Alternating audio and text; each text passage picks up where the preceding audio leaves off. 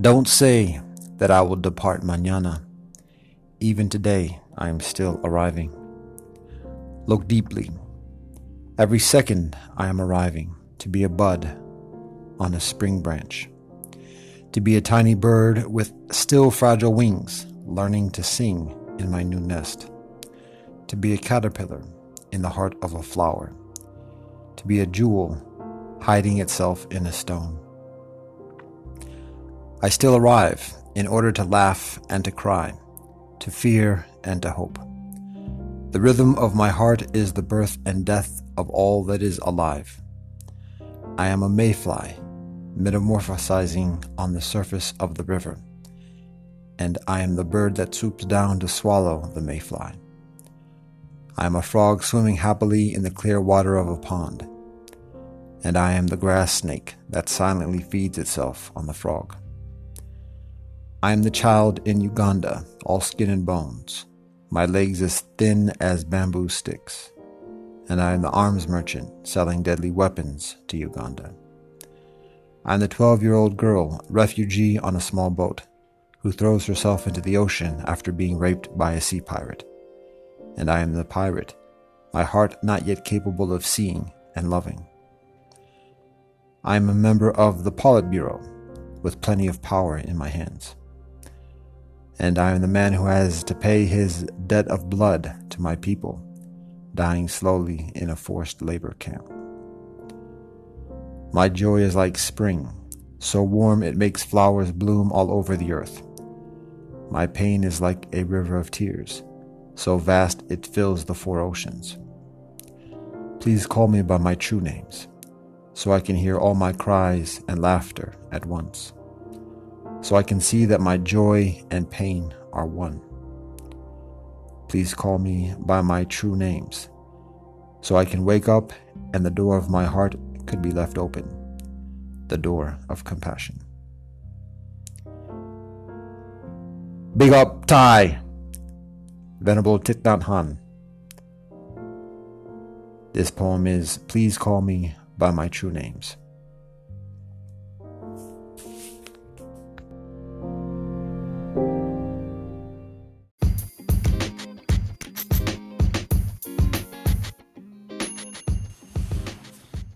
Yes, sir.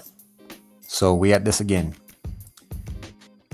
This week is another portion from the archives. This is a, a convo uh, convened actually a couple months ago during the occasion of the World Interfaith Harmony Week that is convened each year by the United Nations. A week of um, mindfulness, of programs, of solicitation of reconciliation between communities.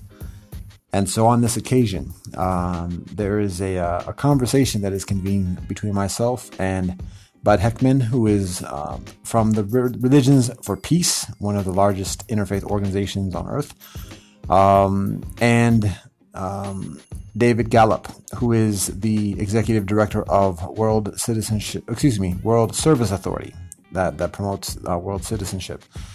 So uh, we talk about world citizenship, we talk about world social service, and we talk about World Interfaith Harmony Week. Um, and um, the convo is about an hour long. Uh, I, I listened to a portion of it as I prepare to uh, um, prepare for this uh, podcast session. Um, and yo, forewarn, yo, I talk fast. Um, part of it is because it was on Zoom and there was a time limit, so I was trying to get that done and also, yo, I got a lot to say, uh, and uh, and um, when in certain forum or fora, I try to say it as much as I can. Sometimes there's that wisdom of just uh, less is further. Uh, yet uh, I still get called upon to like say it when I got it. So, anyways, I, either I say I talk fast or I talk long and long and long. Um, and right now, it might, might be a wee bit of the latter. So, um, there's that. Oh, yo, I do remember I sing in this joint, so I'm uncertain what the cringe level is on that. But it's it's early on, so you can get that over with if, you, if you're uh, listening to this. And then, uh, like I said, we talk about that topic: uh, world service, world citizenship, world social service, and world interfaith harmony. Um, how that all that is is intertwined. One of the interesting things is how each of these notions, world world citizenship, um, has a certain constituency. World interfaith has a certain constituency, and then uh, the notion of world service, or excuse me, the world world uh, social service. If we can look at act- activism, additionally, it has its own constituency. And even though much of these uh, constituencies have a very similar premise, there's actually a, a significant amount of um, avoidance or have, have yet to uh, kind of coalesce amongst these respective global uh, or world constituencies. So that's part of the purpose of this convo is like bring bridging these these um, these combos together, bring bring bridging these uh, constituencies together, bringing bridging these ideologies uh, and intentionalities and, and systems and institutions together to be increasingly cooperative, effective, and uh, evolved systems and institutions. Uh, so that's much of it. Um, uh, that's going to be the intro. I'm going to see how it goes after the uh, the combo. So it's about an hour. Uh, one love and peace. Oh yeah, wait, what am I doing? Namaste, assalamu alaikum, shalom. Mir, ni hao. Buenos dias, buenos tardes, hesiche, aquaba, welcome What up, though?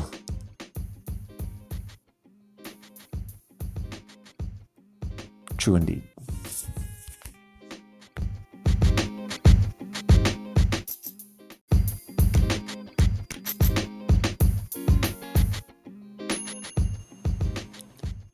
And for those who don't know, I am Peter Johansson OCC, aka Zuri G. And this is the combo.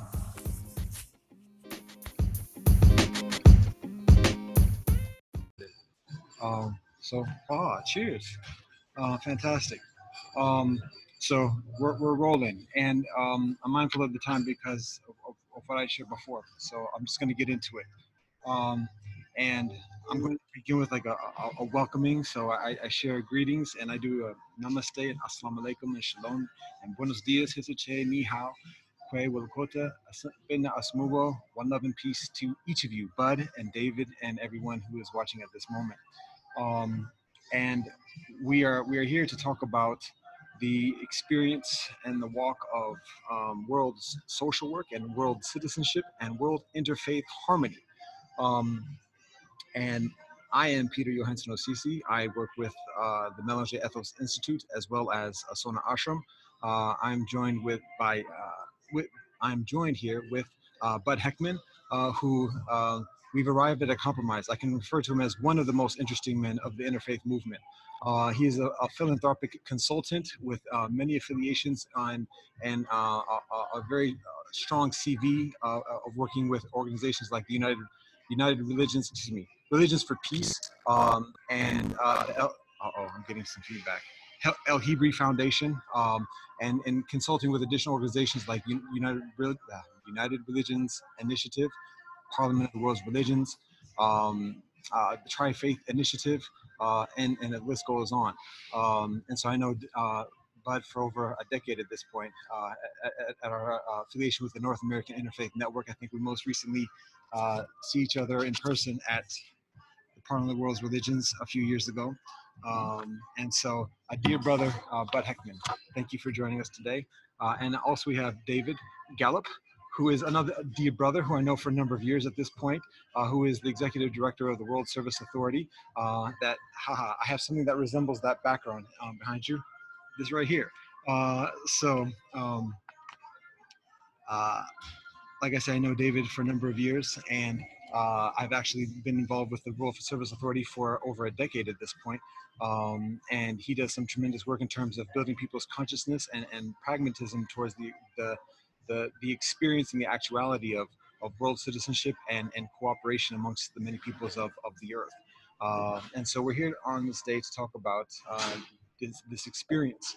Um, and in doing that, um, I have two stories and a, a song to share.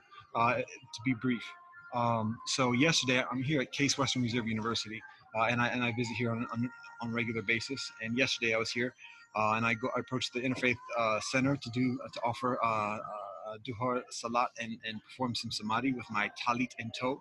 Uh, and on my way there, I, I, come across another dear brother, Ramez Islambouli, who is a professor. Uh, he's the, the faculty advisor of the Muslim Students, the Muslim Student Association, uh, and he opens the door for me to get into the Interfaith Center. And so he's on his way to class. He says, "I'm on my way to class." I'm like, "Okay, what's the topic?"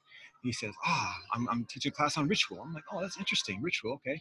Uh, and so he, he describes a little bit about that, and then so uh, I say, you know what? I, I paused for a minute because I was uncertain whether to share this because sometimes when, we, when we're pluralistic, we have, we have to be careful about how much we share about other traditions. But I, I took the liberty because I know him for over a decade doing work on this campus. So I said, you know what? Confucius talks a lot about uh, rituals, uh, and, and, and I'm studying Confucius at this moment. He says, oh, is that so? He shows me his paper, and on the top of it, the, the, the, the topic heading, it says Confucius, and it starts talking about what Confucius says about uh, ritual. So I'm like, aha.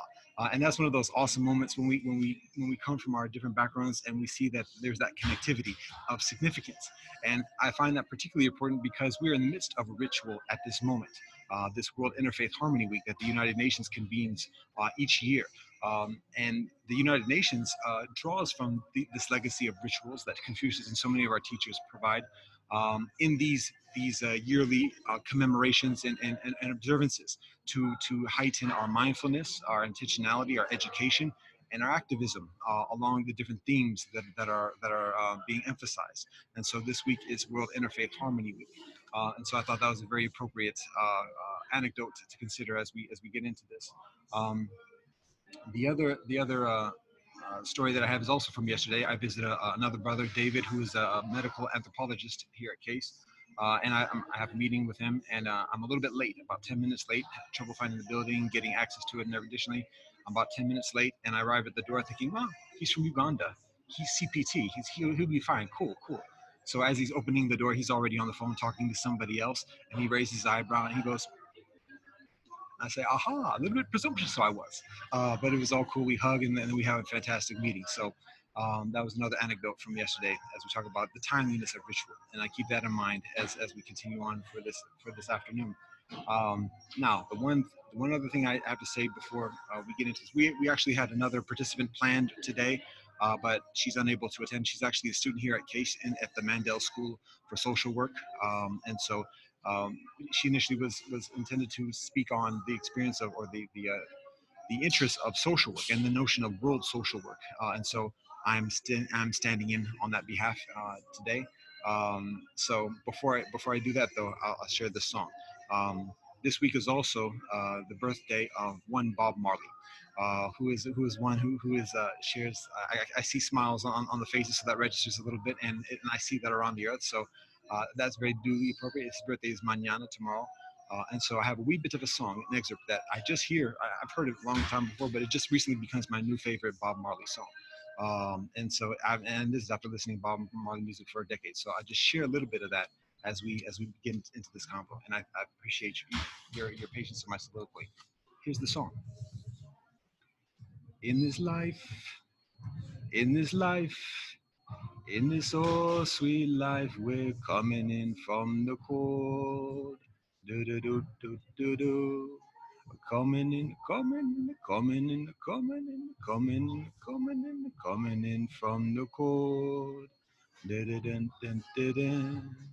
It's you, it's you, it's you I'm talking to. Yeah, now you, you, you I'm talking to now. Why do you look so sad and forsaken? Don't you know when one door is closed, many doors are open? Would you let the system get on top of your head again? No, dread, no. Would you let the system make you kill your brother, man? No, dread, no. Would you let the system get on top of your head again? No, dread, no.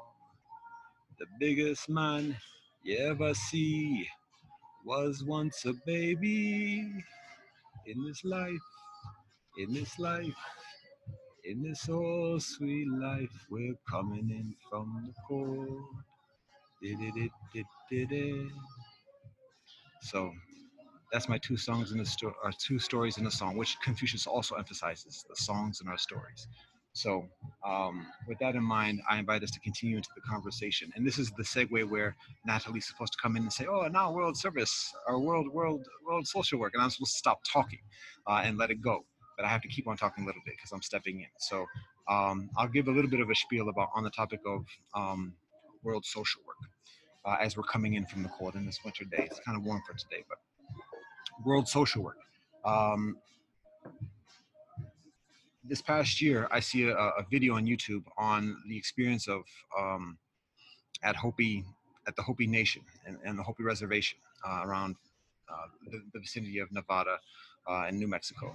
Um, and a lot of the, the problems that are experienced in terms of infrastructure, water, food, and additionally on the, on the reservation um, are shared in, in many urban areas and additionally. And this is something that typically a, a community development corporation addresses. Um, community corporation, community development corporations being effectively grassroots type government service providers, uh, doing um, housing, doing community service, education, job training, job placement, and additionally, but basically stepping in where, where there are there are absences of, of, of what the government is providing at the moment at the local level, geographic, uh, local, community, neighborhood based, um, and so when I'm listening, when I'm watching this video on the on Hopi Nation uh, and seeing like some severe devastation. I mean, people talk about the the um, uh, the conditions on native reservations being the most abject in the Western Hemisphere.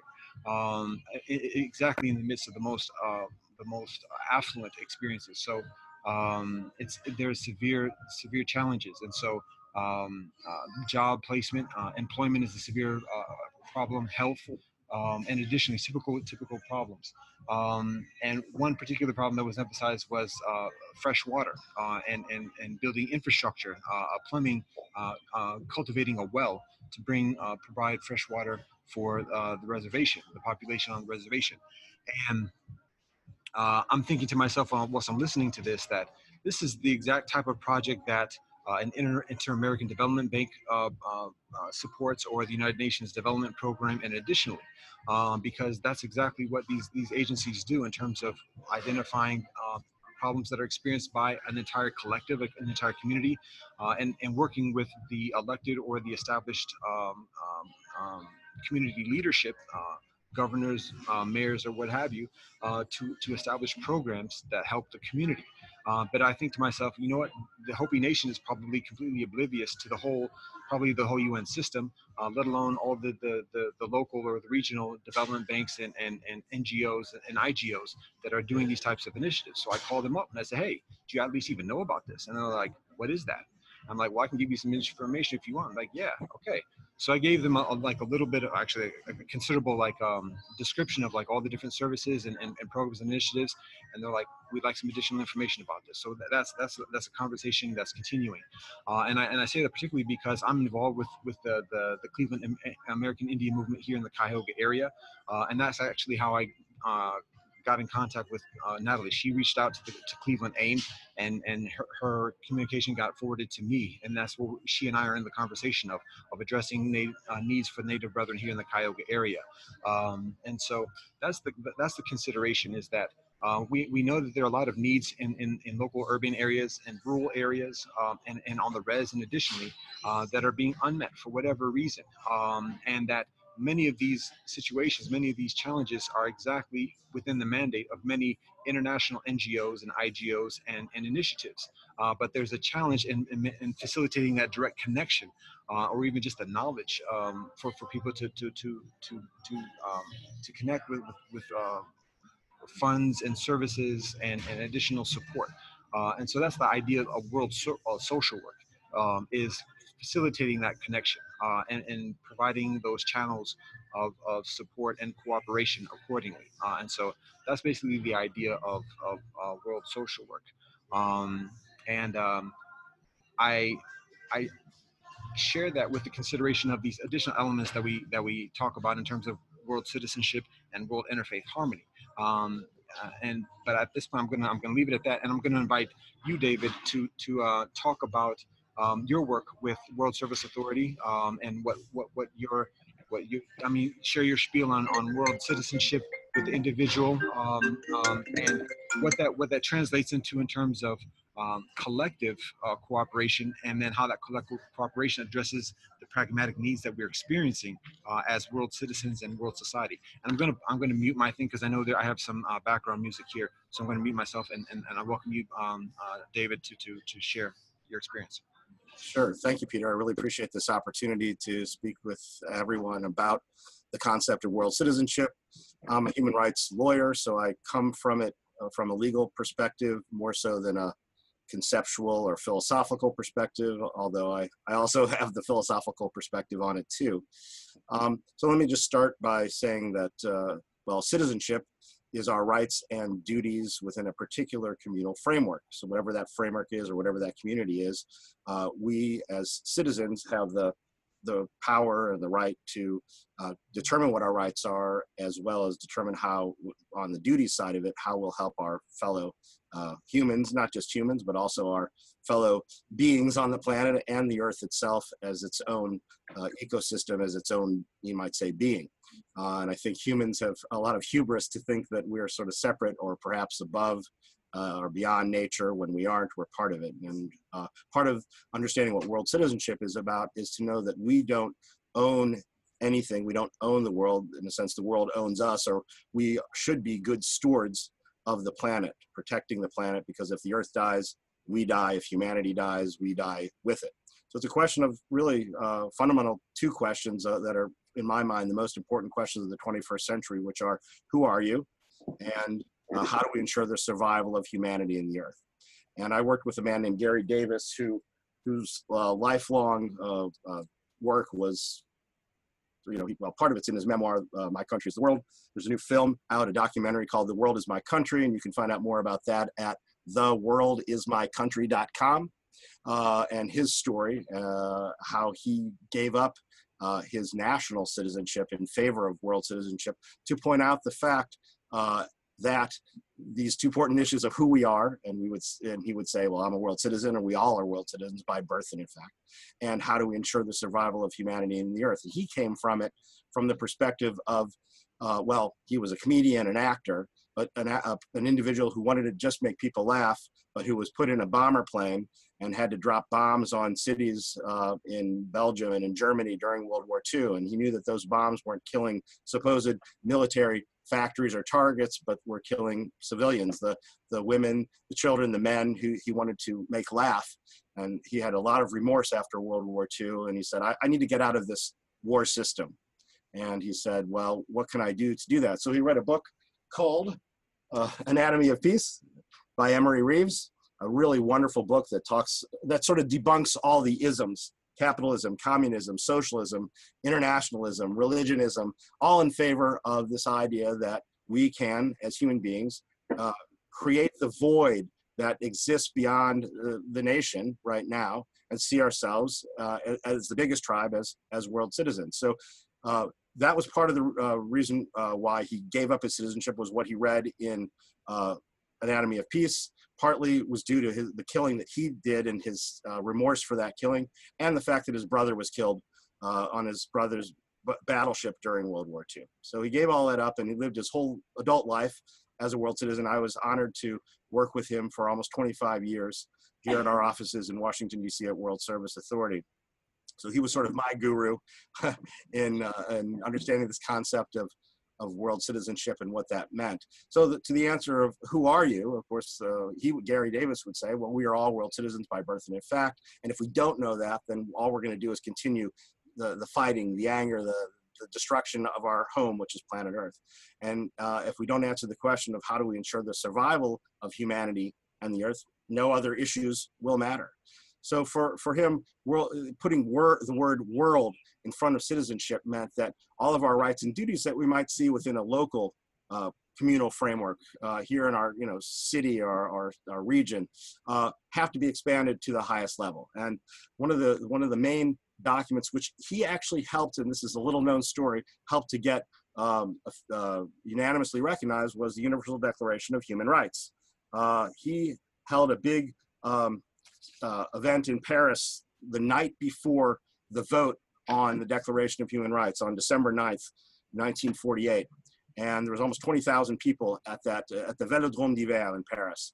and all basically the people spoke and said we want our universal rights respected as human beings. And the next day, instead of um, uh, vetoing it or rejecting it, there were certain uh, groups of countries that his, uh, over the last few years had been rejecting it.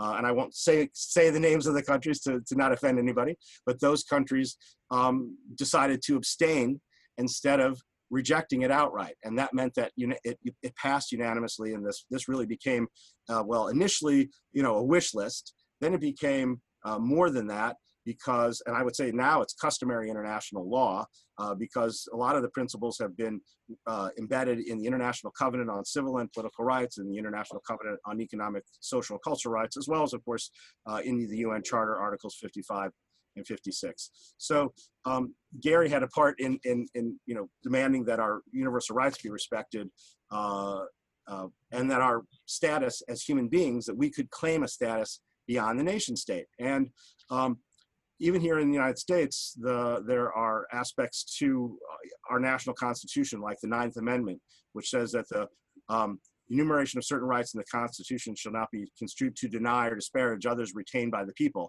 meaning we, the people, can determine what our rights are, and one of those can be to choose a, an allegiance beyond uh, our, our, family, our city, our state, our, our country, uh, our region, uh, and, and, even the world. I mean, at some point, as soon as we meet those extraterrestrials who are bound to be out there, then we would have a universal citizenship. It wouldn't just be a world citizenship or Earth citizenship. It would be a, a universal one. Or and if there's a multiverse, then a multiversal one.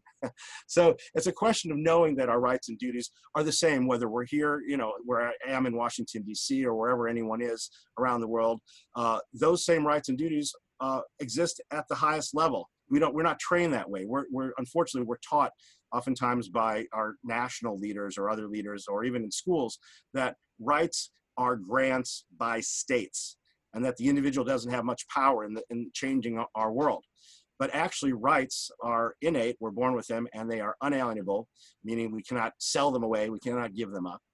Uh, so these um, rights and duties, uh, whether we're here locally or globally, should be respected. But to get them respected on a global level, we need to start seeing ourselves as human beings first and foremost, as as world citizens. So let me give you just a quick example because I think it's helpful to elucidate this, uh, and especially because you you've uh, asked that how how does what are the rights and responsibilities of the individual and how do we help others sort of in our collective uh, community.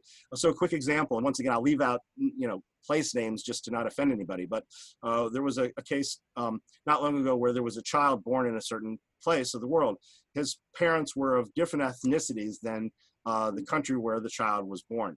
And because of this, you might say, ethnic or xenophobic sort of uh, feeling, uh, the, the government, even the local government of that one place would not give the child a birth certificate simply because the child didn't have a birth certificate. He could not go to the doctor and get the important, you know, inoculations or shots that he need, needed and could not go to school. So the parents contacted our organization, World Service Authority, and said, could you please issue a document for us? So we issued him a world birth certificate.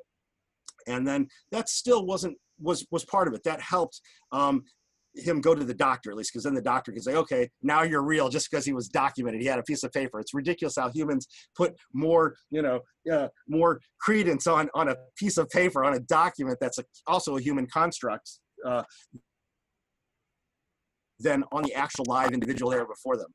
But so then what we did was we, we got an apostille or an authentication on top of that birth certificate by getting a notarization about the document and then get, going to the Office of Authentication, then putting a fancy uh, seal and a ribbon on it. So once again, people look at these fancy things, they go, oh, then it's legitimate, even though the person there in front of them is legitimate without that. But they took that, and because this one country was a party to the Hague Convention on Apostilles, the government was then really basically required to respect the the the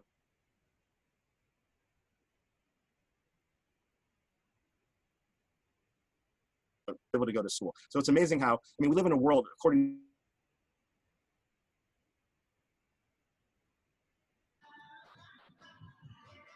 excuse me, David. I'm uncertain if you're still talking. I'm gone. i have gotten a little bit of a technical difficulty. There's been a freezing. And this really affects. There's people. been a freezing on my on my uh, on my feed, so I'm uncertain if, if if you're experiencing that as well, or if that's ah. I'm able, I'm able to hear David. Okay. All right. I think it's your reception. Maybe it's on your side, Peter, because yeah, I can hear Bud too. So okay. Um, anyway, so uh, I'll speed this up because I know I don't, want to take up too much more time here. But so just to say uh, that e- even uh, uh, 50% of of of the, uh, of the people who uh, are women and girls who are 50% of the population who, who are undocumented. Uh, are, I mean, there's a major problem with documentation. And once again, you might not be able to vote. You may not be able to uh, own property. You might not be able to uh, even enter an office building if you don't have documentation. And what we're saying here is really, and Garry Davis would always say, documentation isn't important. I mean, the world password is sort of an anti-password. The point is to get rid of those requirements altogether so we can act with one another, it, it, share with one another uh, our beautiful planet, um, and know that you know when you, so, you come across another fellow being that, that, that they have rights and duties and we should all see ourselves as as uh, world or, uh, or universal citizens. Um, and uh, I would say one of the things that we do is because we do deal with a lot of vulnerable populations, whether it's uh, indigenous populations or, or like or the Rohingya refugees, as an example. You know, a million of them almost fled from Myanmar to uh, to Bangladesh uh, because they were not they were stateless. The government there would not. I'm here I'm naming names. Sorry, but the, the government would not give them local citizenship, even though many of them have been living there for generations. So what does that mean when a, a, gov- a government, a national government can simply say, oh, well, you don't really exist? and then won't provide them like you were talking about social services they don't have access to those social services that are so important one of our one of our uh, many projects is to establish world citizenship as a valid legal status for every human being so that you wouldn't just have a, a, basis of, of human rights respected, but all your human rights. So no matter where you find yourself on planet Earth, you should be able to live, work, vote, uh, get you know healthcare benefits or whatever, just because you're a, a being or a human being. And one of the things, because I know I want to end my comments here really shortly, is just to promote this thing. We're trying to, and I don't know how well you can see that, but we're trying to create um, a World Citizen Club, and it's kind of blurry, but we're trying to create a World Citizen Club. We're, we've already launched a few, but we're trying to create them around the world, and in particular, starting in North America, I guess. Uh, high school and, and college students um, coming together and saying, I've got a passion, whether it's to deal with world poverty, to deal with the world refugee issue, to deal with the world climate issue, you know, some of these crucial issues that are impacting all of humanity as, as world citizens. And I want to work on that even here in my local community, because maybe they could do, uh, you know, a beach cleanup or a, or a street, you know, cleanup of their, of their local community. And that will, you know, impact the world in, in the long run. Or they can take up a poverty issue and, and highlight in their, in their backyard where people are suffering from economic discrimination or people who don't have access. So we're hoping to build up this idea of, of, of, students starting World Citizen Clubs on their campus. We have a website for that, which is worldcitizenclub.org. So I encourage people to take a look at that. But and, and what occurs, I don't, I don't want to take any much more time because I know we only, where time is short. Yeah. Okay. Well, thank you very much. That's so much. I appreciate the energy, the information, and I, I'm, I'm very hesitant, like pausing, but we do we are, we are on a time crunch, so I want to make, be mindful of that and give give Bud an opportunity to talk. What I'll do is I, am thinking like I'll, I'll put links uh, to to your website and, and, and websites that you reference there, so that people can re- uh, refer to that accordingly. Um, and I also mentioned our friend uh, Nathaniel Mills. I was mentioning uh, who's involved, who introduces me to World Service Authority dear friend from a brother from law school uh, and, and, involved in the Olympic movement as well. Uh, and also just to give you this, uh, give some additional tangibility, um, when you talk about transcending lines, the, the fine line of transcending lines, uh, we lines are purposeful in this life, but but oftentimes we evolve to a point where they become rigid, uh, and so we have to kind of like be mindful of that and, and do it.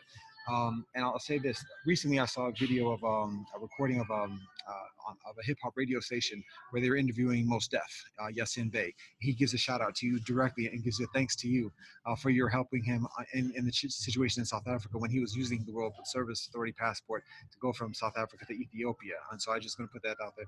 And when when his message is getting to the hip hop community, that means there's some traction uh, and, and like it's, it's getting there. So I appreciate that, and I meant to say that before. So uh, going, thank you very much. Uh, and, and, continue on to Bud. Uh, I know I, I, gave you a whole a list of things like to cover, and it's like, yo, Peter, what do you expect? Seven minutes? What? Um, but uh, um, maybe, maybe I, am sure you have some thoughts already that you that that you have in mind. Uh, but my, I think what, what might be helpful also is just like what motivates the religious community and the interfaith community to kind of bring this idea of world citizenship and, and the, the kumbaya that we experience and that we talk about in the faith movement into the the needs uh, of, of, of, the, of the communities. Uh, thank you for inviting me to be on, Peter. I find you one be one of the most interesting people in interfaith yourself. You're an autodidact and you're so knowledgeable about so many different areas. I did want to uh, correct one thing that you said in the introduction of me, which is I have not actually consulted for the United Religions Initiative. I've been involved in collaborative projects with them, but the other stuff is actually accurate.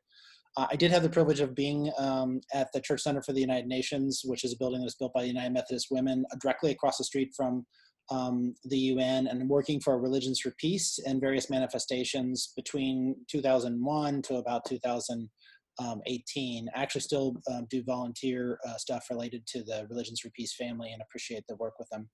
Also, other entities at the same time. My colleague at Religions for Peace um, assisted me in writing an article for New Routes magazine, uh, volume 16. I put the link to it in the chat box there, but it's called The UN and Religious Bodies in Common Search for Peace.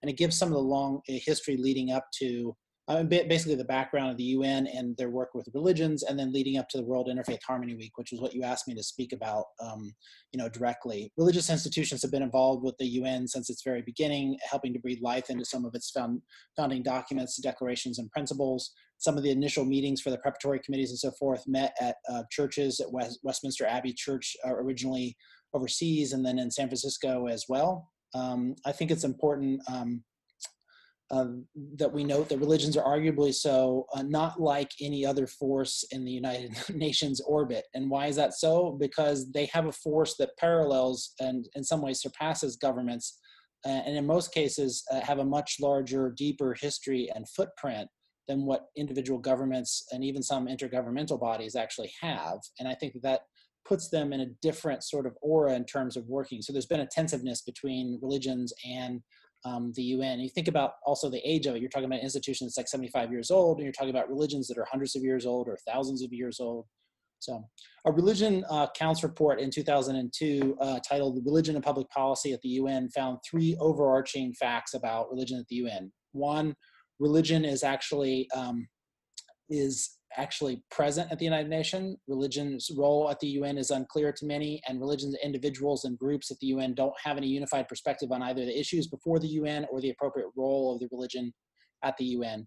And I have to say that that latter thing has been getting better, but basically all three of those things remain uh, true. It is getting a little clearer about religion's role at the UN, and there is some unified perspective. There's been common work on the um, Sustainable Development Goals, the Millennium Development Goals, and a series of things over the past uh, decade in particular that has helped uh, shape and sharpen what's actually happened.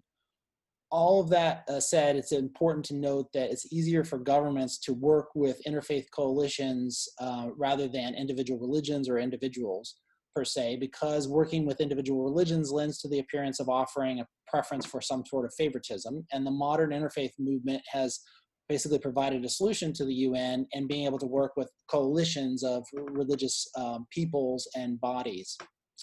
Um, it's also uh, important to note, perhaps, that the interfaith movement, in effect, in its modern manifestation, was born after the United Nations.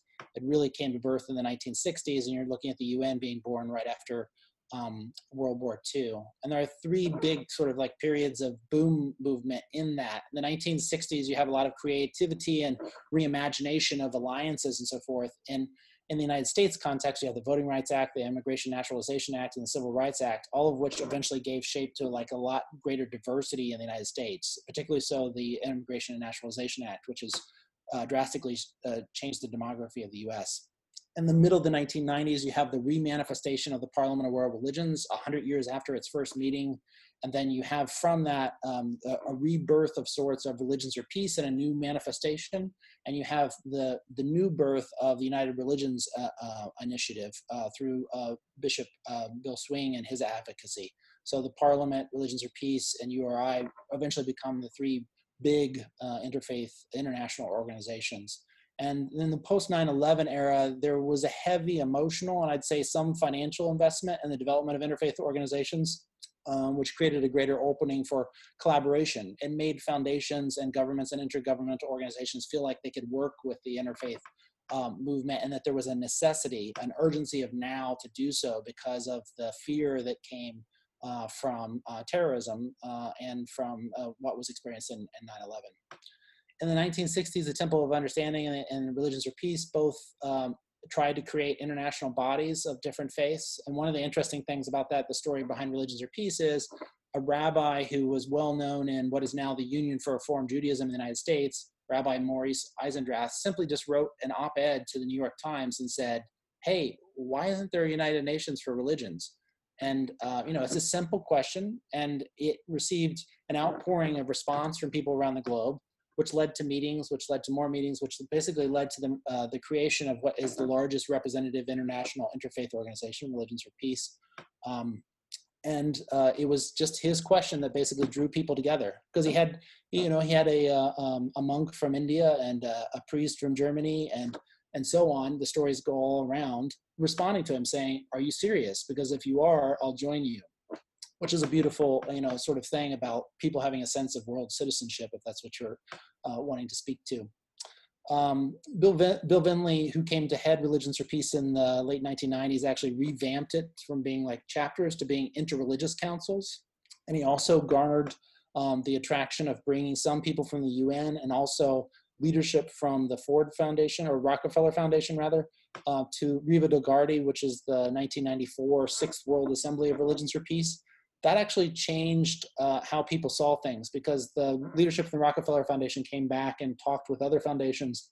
Both Ford and Rockefeller put in a million dollars a year for many, many years into Religions for Peace and UNICEF, UNESCO, UNFPA, uh, UNIFEM, uh, UNDP, which is the development program, all of them started developing partnerships and doing work with Religions for Peace because they saw the capacity of using sort of the deep down alliances and uh, structures of religious systems to help um, deliver social goods, to do development work, to help uh, combat uh, conflictual situations.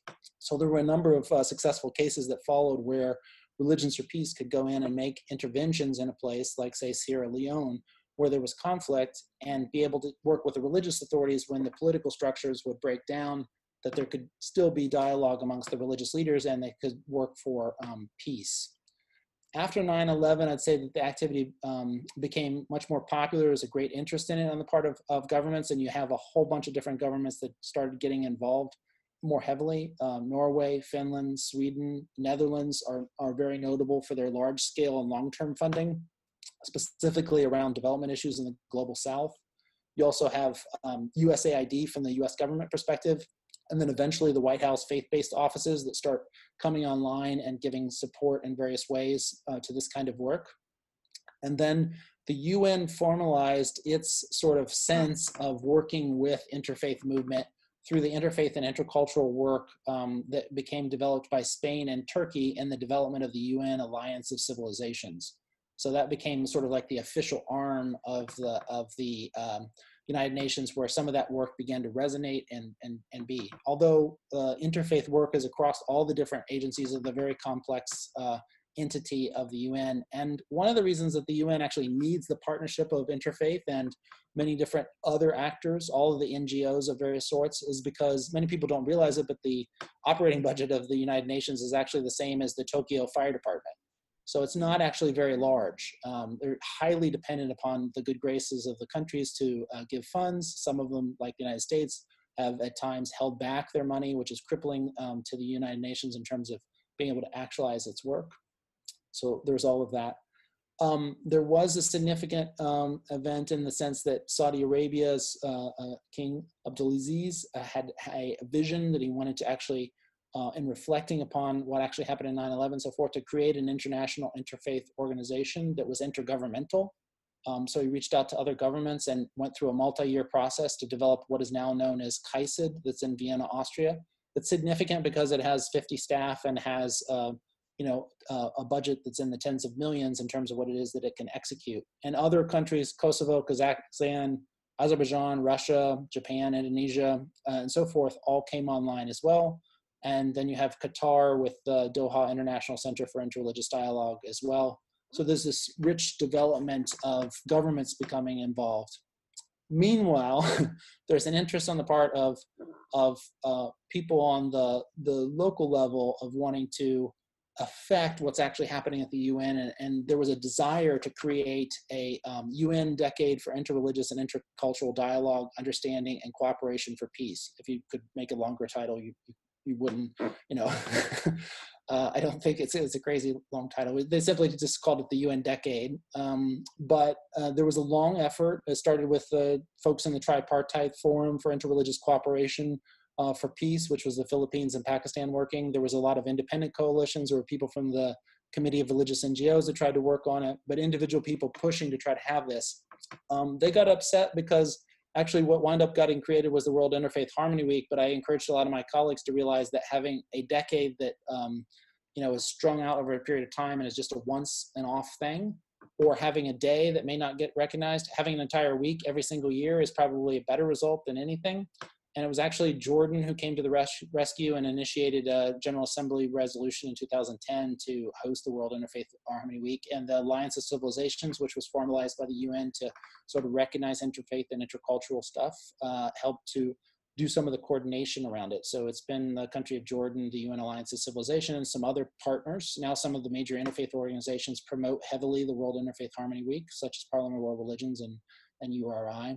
Um, so there's all of that in between all this, um, the work has gotten much more serious in the United Nations. The woman who's uh, most uh, apt candidate to be the new Secretary General of Religions for Peace for a long period of time after leaving Religions for Peace and running the Women's Network there, went to the UN and worked in UNFPA and helped to lead their global interfaith uh, network for um, population and development, and then the interagency task force for engaging faith-based organizations around the MDGs, and then later the Sustainable Development Goals.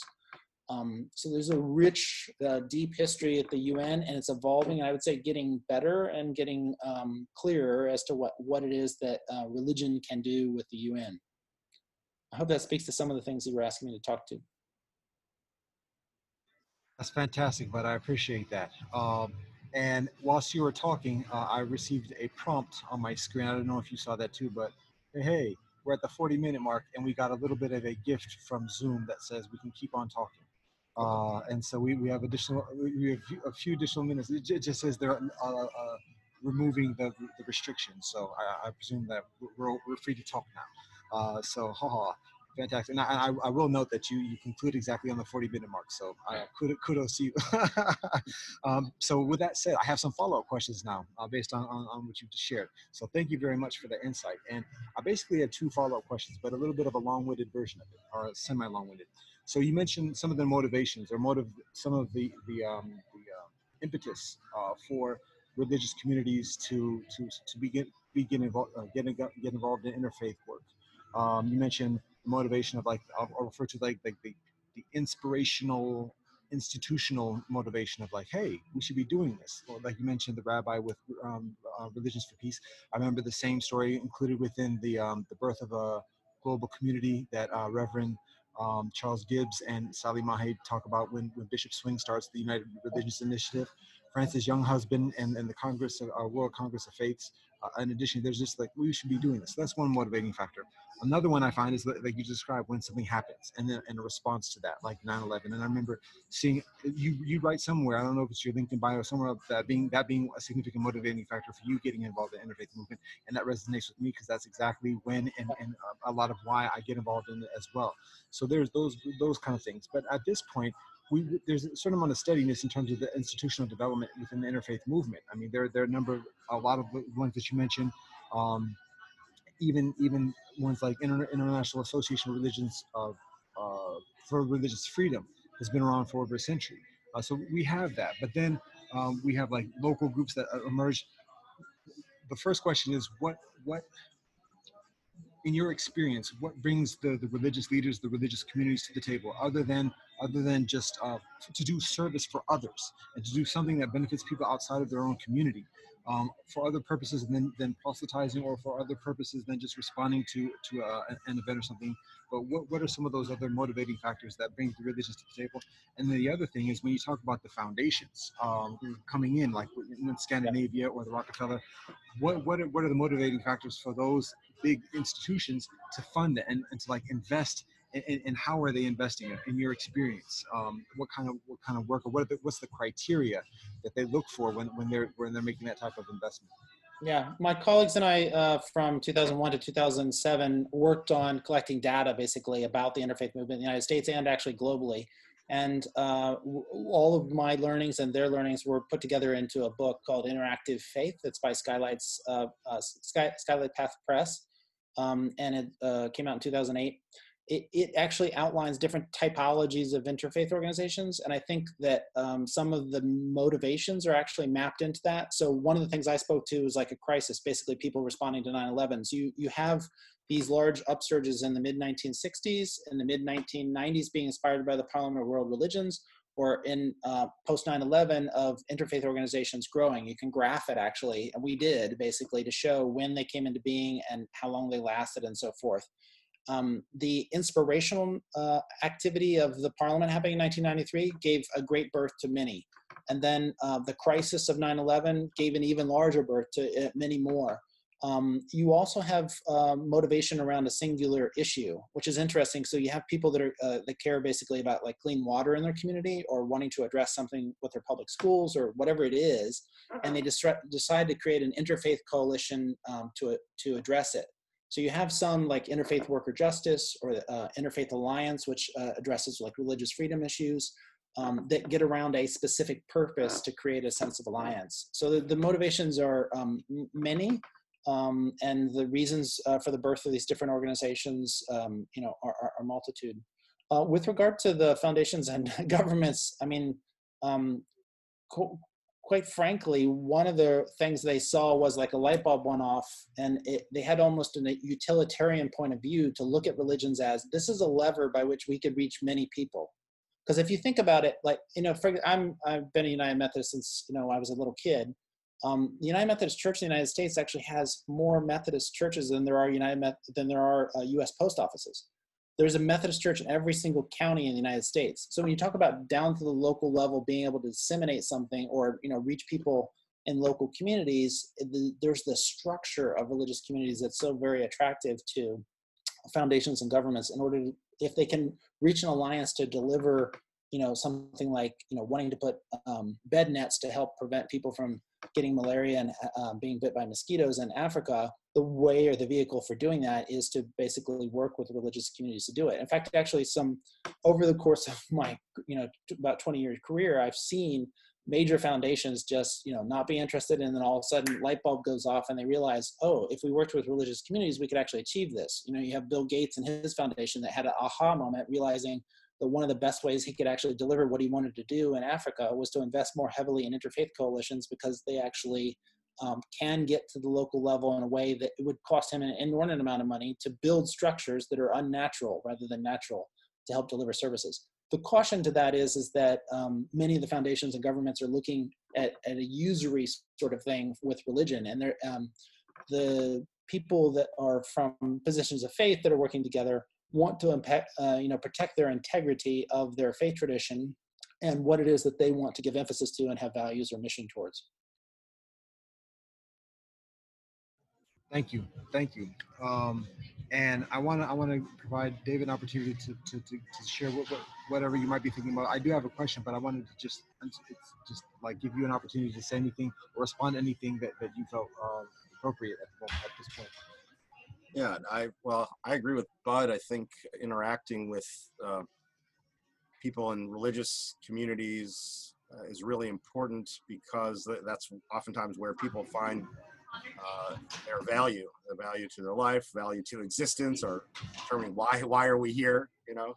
Um, and I think that's something that that uh, when we talk about citizenship and world citizenship, the law, it's, it's something completely separate from uh, from religion, other than to talk about like the golden rule, or some religions like the Baha'i faith, which actually embrace the idea, uh, like Baha'u'llah said that the uh, world, the world is my country and all humankind are, are my fellow citizens.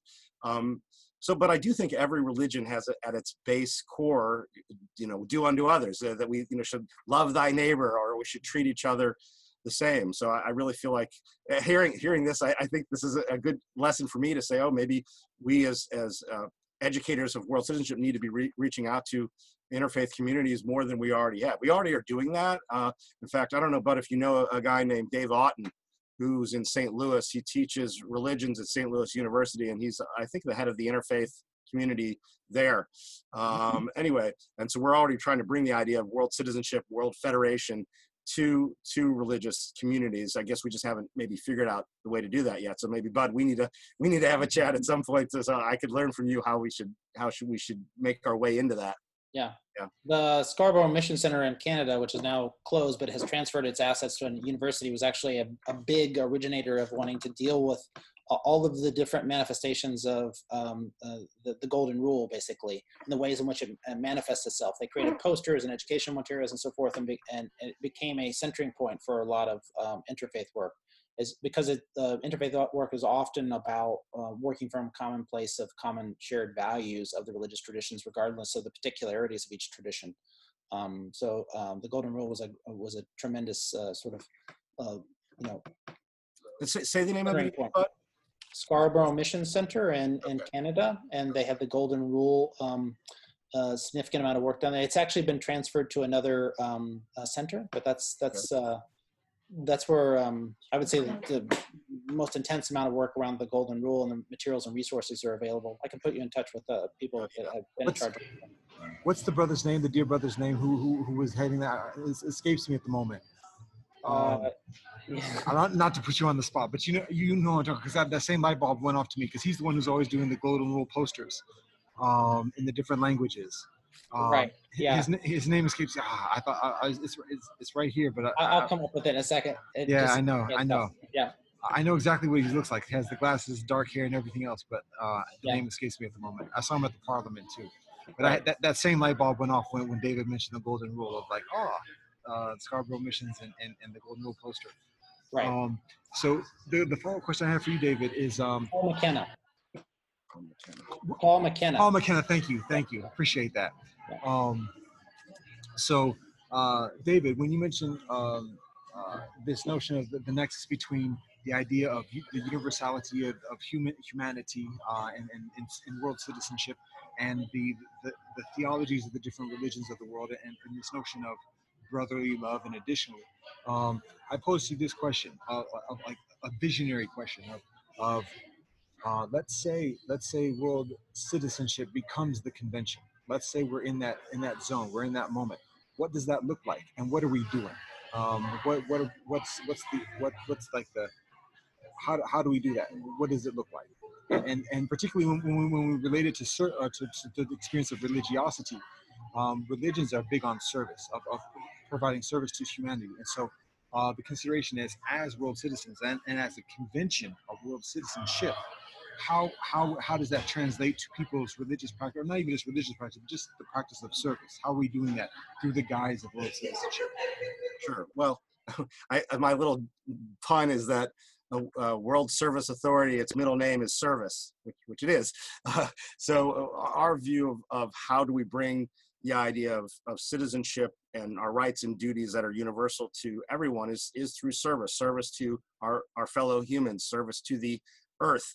Uh, and I think eh, how, what, what would a world look like where world citizenship is uh, practiced by, by everyone? Well, that would mean we have world peace, I would say, because peace, peace is the presence of law not the absence of war. And when I say world citizenship, some people get afraid when I say world citizenship because they think that we might be trying to get rid of the nation state or like Garry did, he gave up. You don't have to give up anything. It's it's raising your awareness, your understanding, your comprehension to that higher level uh, of existence uh, of our link to each other as fellow humans and as linked to all the other uh, beings on the planet and the earth itself uh, and and us putting maybe a, you might say a, a, legal perspective on that, saying not only do we have these rights and duties, but we should be able to, if they're being violated by our fellow humans or a corporation or whatever else, we should be able to go to court and in a peaceful way, in a um, adjudicative, adjudicative or arbit, uh, uh arbitration way resolve our differences. So it would be a world where, where, we're not going to ever get rid of our of our differences. We don't want to. We want to be able to uh, transcend our differences so we can celebrate them. But we will still have differences and we will still argue, but we need to argue in a in a peaceful way, in a non non-violent action way. That means that so with in a world where world citizenship is, is uh, fully functioning, is a world where we will still have uh, arguments, but they will be resolved peacefully. We, but all of our rights and duties should be met. I mean, I think one of the reasons why uh, there's you know enmity either between religions or between groups of people is because uh, we're we're almost and it is almost like a fight. We're, and I don't like to use that word lightly. It's like a fight for resources or a fight for power. Uh, rather than looking at our world as, as something that we should be thankful for as a gift and that we should share.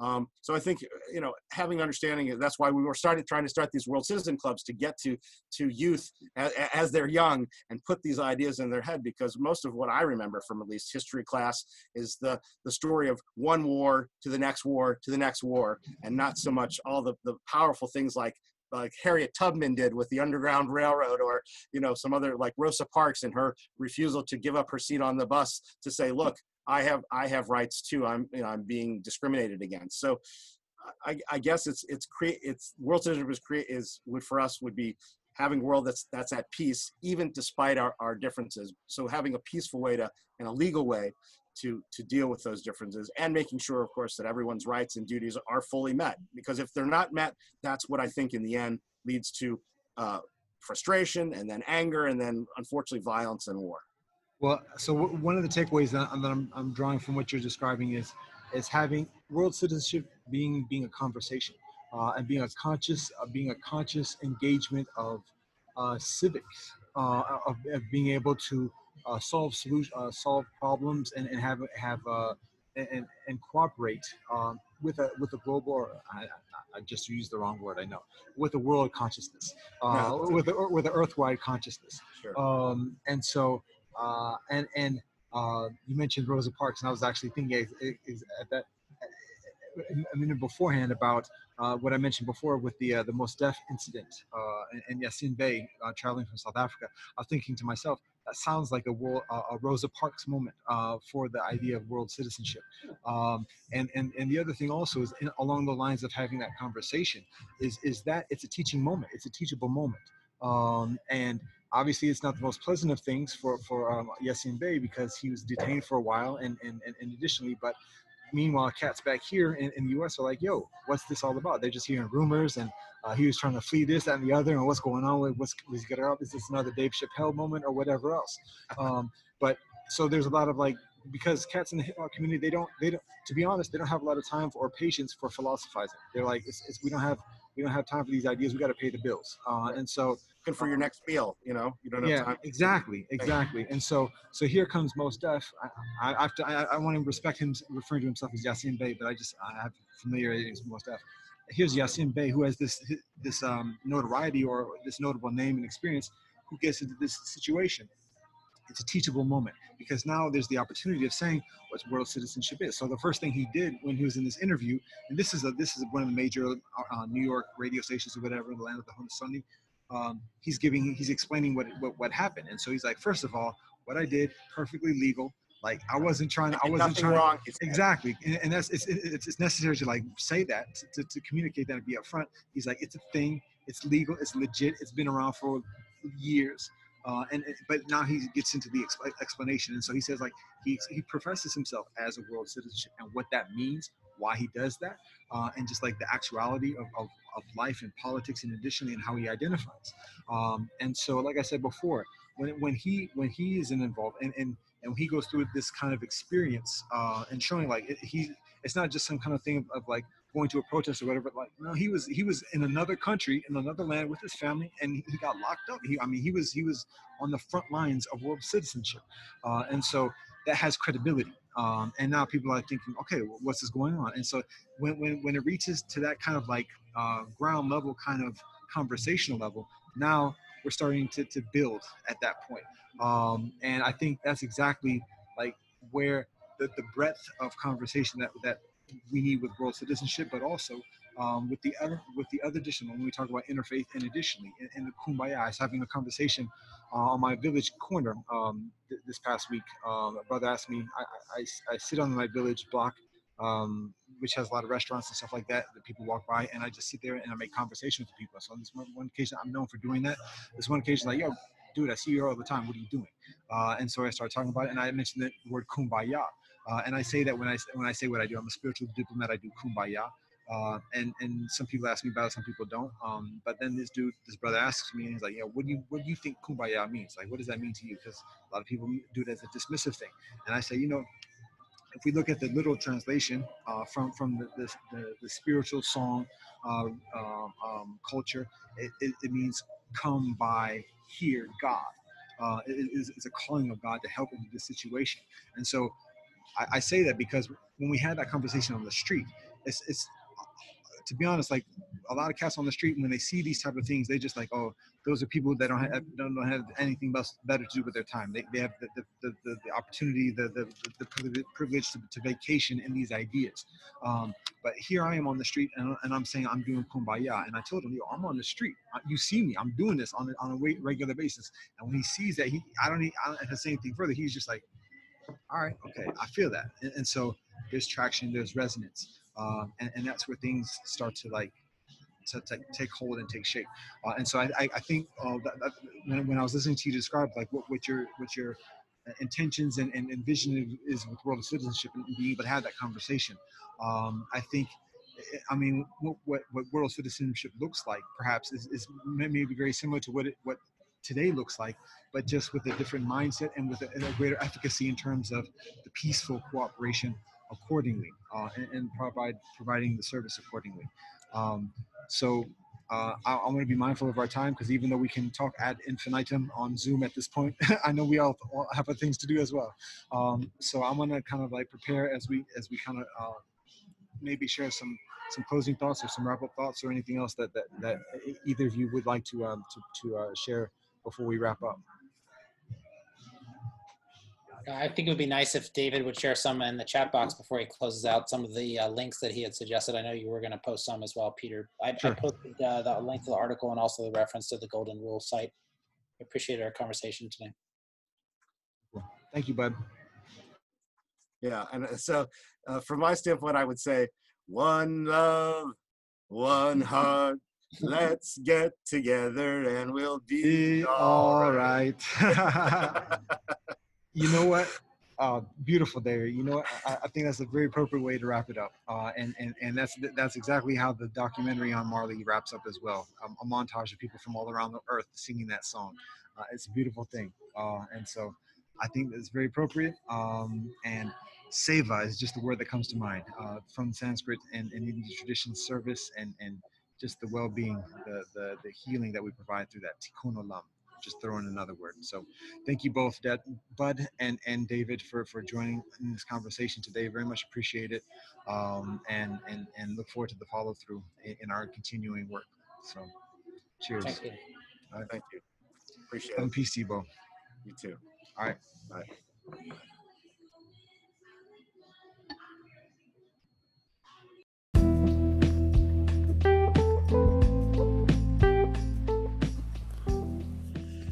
All right, another one, and another one. So, um, actually, to be honest, yo, I like that joint. Uh, I think, yo, there's a lot of uh, valuable information in there. Uh, Bud has an extreme wealth of information uh, and, and, experience and insight, uh, and so each of those he make, he shares a lot of references. Um, he's talking about uh, NGOs, uh, United Nations uh, system institutions. Um, talked about USAID, um, UNDP, uh, United Nations Development Program, uh, and all these other things. Yo, that's that's where the like the the funding is. Uh, and I don't I don't get too big on on the money thing, but but in terms of like getting material support for programming and additionally, um, that that's the insight. And and their mechanisms, their hoops and ladders to go through and everything. But that's, I mean, he, he shares some some valuable information there, uh, and also uh, an introduction on on how to uh, approach um, those institutions to facilitate uh, community programming. Uh, and David uh, shares some some valuable information in terms of the premise of world citizenship as an option, particularly for people who have that inclination uh, but maybe without uh, uh, an affiliation with some type of other uh, political or, or uh, international political entity.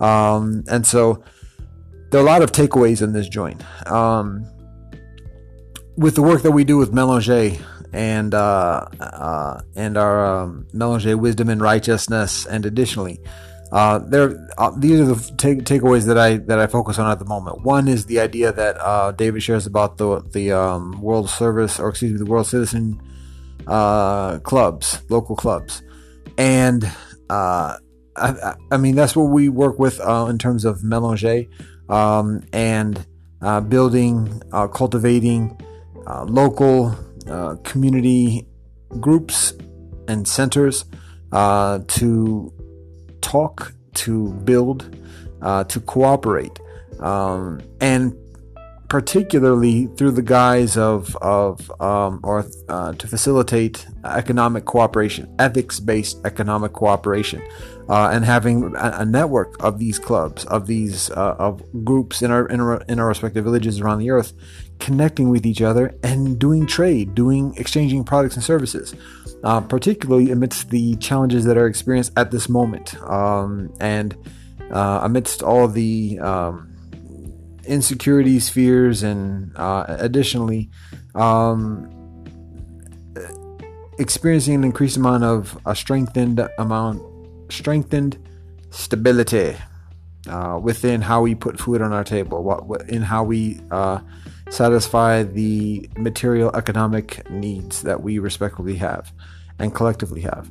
So, world citizenship clubs in our respective areas is a, is a, a very fantastic way of facilitating that type of connection, taking it from the level of of conversation to the ne- to, to the next level of cooperation. Uh, David mentioned each group having uh, an interest, whether it's cleaning the beach or or, otherwise. Well, economic cooperation is a very valid um, premise for coming together and and building. So, um, and then uh, the the information that uh, David wow did I say Bud? I meant David. Uh, and the information that Bud shares in terms of um, the the the international realm. I mean, he, he there are a lot of references that can be looked up.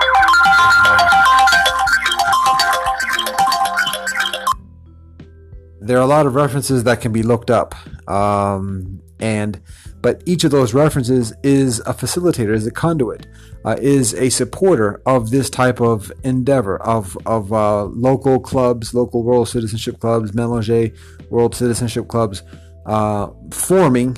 Period. I mean, forming at first, uh, and then cooperating with each other, building a network, uh, building a communication system, building a platform online, um, and instead of uh, utilizing the free services of um, established uh, um, social media uh, companies uh, in the terms favorable and unfavorable, and having an increasingly independent, autonomous, self-determined, self-sustaining uh, platform um, that that's not commercialized, uh, that's not beholden to periodic sponsorship, but that it is self-sustaining through institutional um, support, long-term institutional investment uh, not loans. We don't do them loan things. Uh, that is just another f- f- uh, facade of enslavement. So, um, that being said, uh, that's part of the infrastructure when we talk about uh, community building, uh, and particularly world, global, earth, village community building and it's actually extremely doable. It, it, it's already being done in many ways. The consideration is just um, augmenting and strengthening the way it is done, and um, that's part of the divest, invest, co-vest. Divest from the things that are harmful for us, invest in the things that are healthy for us, and co-vest with those who are investing in the same things as we are. So, um, we can talk about uh, this continent, Turtle Island, North and South. We can talk about Africa. We can talk about uh, the Mediterranean and the Middle East. We can talk about Europe. We can talk about Asia South and Asia East.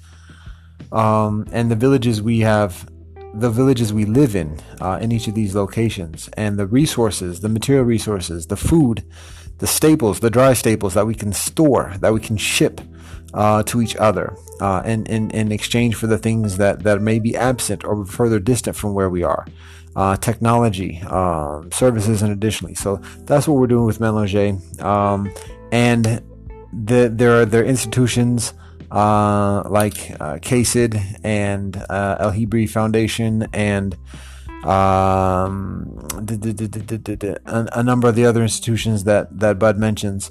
Um, that with with uh, proficient um, uh, communication and explanation and and, prep, and planning and preparation are are uh, amenable and even uh, uh, keen on investing in such uh, cooperation.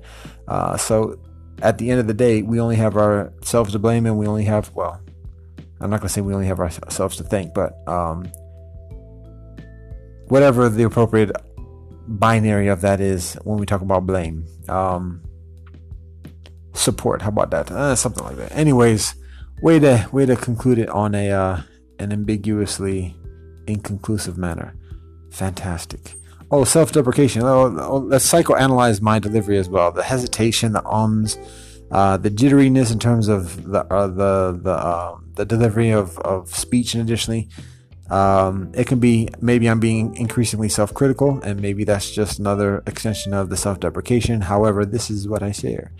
Uh, I'm reminded that many of the uh, I shouldn't say many, I'll say a number of um, our ancestors, prophets, and sages are described as having some type of impediment uh, when it comes to communication, whether it be Moshe Rabbeinu to Deganawida, the great uh, peacemaker of the Haudenosaunee. Um, there's always uh, there's there's there's some type of um, human or um, earthly frailty or um, uh, challenge that that provides perhaps some increasing relatability um, in people who have something special to share. Now, I abstain from equating myself to each of these, but it helps to provide some encouragement and solace. Uh, I can provide that. To be honest, when, when I think about it, um, energy levels plays a part of it. Uh, I'm mélanger, and so I operate at different temperatures. Uh, high, higher temperatures tend to move slower uh, in terms of like uh, people of higher temperatures, people of hot, hotter water tend to move slower in terms of like the, the, the delivery, and people of colder temperatures temperatures tend to be quicker in terms of communication. And additionally, that's generally um, rather than exclusively. Uh, and so recognizing that, yo, I work at many different temperatures, um, and and and I have to have a certain amount of fluidity, and in doing that, and and, and in being um, uh, uh, uh, flexible, that there can be some some choppiness in the delivery. Um, but that's just part of I am. So, long story short, with that is that uh, my energy can be high at some at some points, and other than eagerness, uh, it's, it's, it's less of that, that that youthful kind of like um, uh, excitement or whatever. It's just like my, um, that's where it is. Uh, and particularly in this particular scenario, uh, the one that in the convo just just uh, a minute ago, um, there was a time crunch on it. Uh, there was there was this 40 minute or 40 minute limit for the convo, and so I was mindful of that. I had background uh, going on as well, and so there are other things in my ear, uh, and so the other factors that that go into the concentration. So that being said, there is something to be said for um, a dude who is just laid back, comfortable and and poised. Uh, I think uh, Bud does a nice job of that, and David does a nice job of that in terms of delivery. Um, and that kind of uh, poise and, and comfort uh, instills confidence and encouragement in, in the audience. So I appreciate that. Whereas my approach may serve may serve may lend itself to an increased amount of criticism or scrutiny of like, oh, why, why is he so pressed or why is he so anxious or whatever else there's actually intentionality with that as well. And it's not necessarily my intentionality, but I understand it a little bit further. Um, and it's part of the the, the game uh, that we uh, of the of the is it uh, Paul Laurence Dunbar um, who says this or Claude McKay? Ah, who is one poet from the Harlem Renaissance that says we wear the mask. So it's part of the mask that I wear uh, voluntarily and involuntarily.